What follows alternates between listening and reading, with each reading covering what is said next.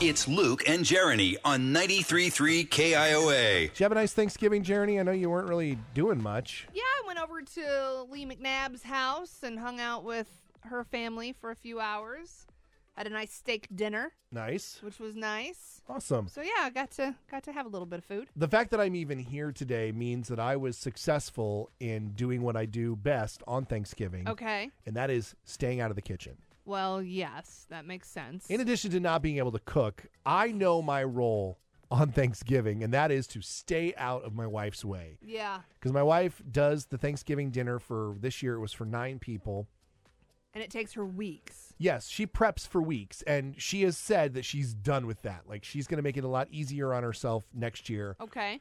I've heard this a couple of years in a row now, but I think she might really be truly ready to scale it down for Relax next year. a little bit, I think yeah. we're going to be buying a lot more of the food and not so much, you know, working on the preparation. That's smart. It works. But I have to describe what my role is on Thanksgiving. Okay. In addition to mainly staying out of the kitchen, I always know that a roughly around a half hour before we eat, I start doing what I kind of call being a sentry.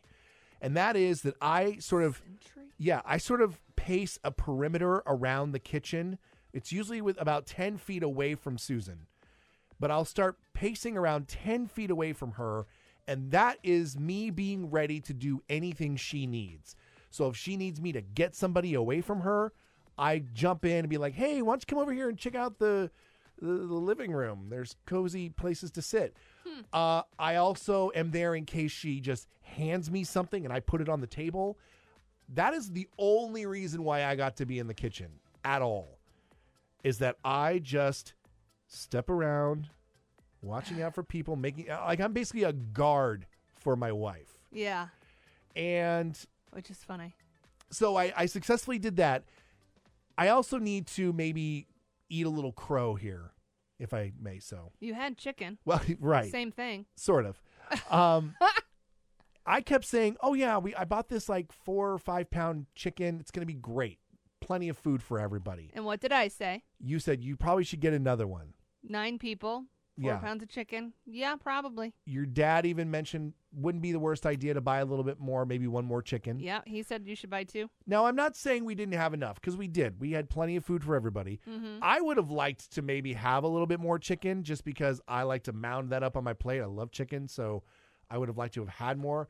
And the only way I could have done that without depriving half of the people at our table was if we had another chicken. So you may have been right in that. So Wait, maybe wait, wait, wait. I, I, I was what? you may have been right. I, I was.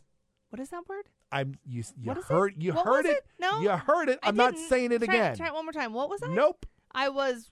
You were not Right? incorrect. I was right. You were not incorrect. I was right. Huh? Not incorrect. Weird. So Huh? Right. I might listen to you with a little more interest next year when you make suggestions like that. I mean, maybe you should listen to me all the time when I make suggestions because normally I'm pretty right on. Just saying. Okay. Don't just save it for the holidays.